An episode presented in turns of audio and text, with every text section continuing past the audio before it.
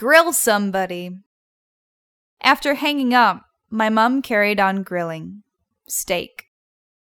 Why are you staying so late?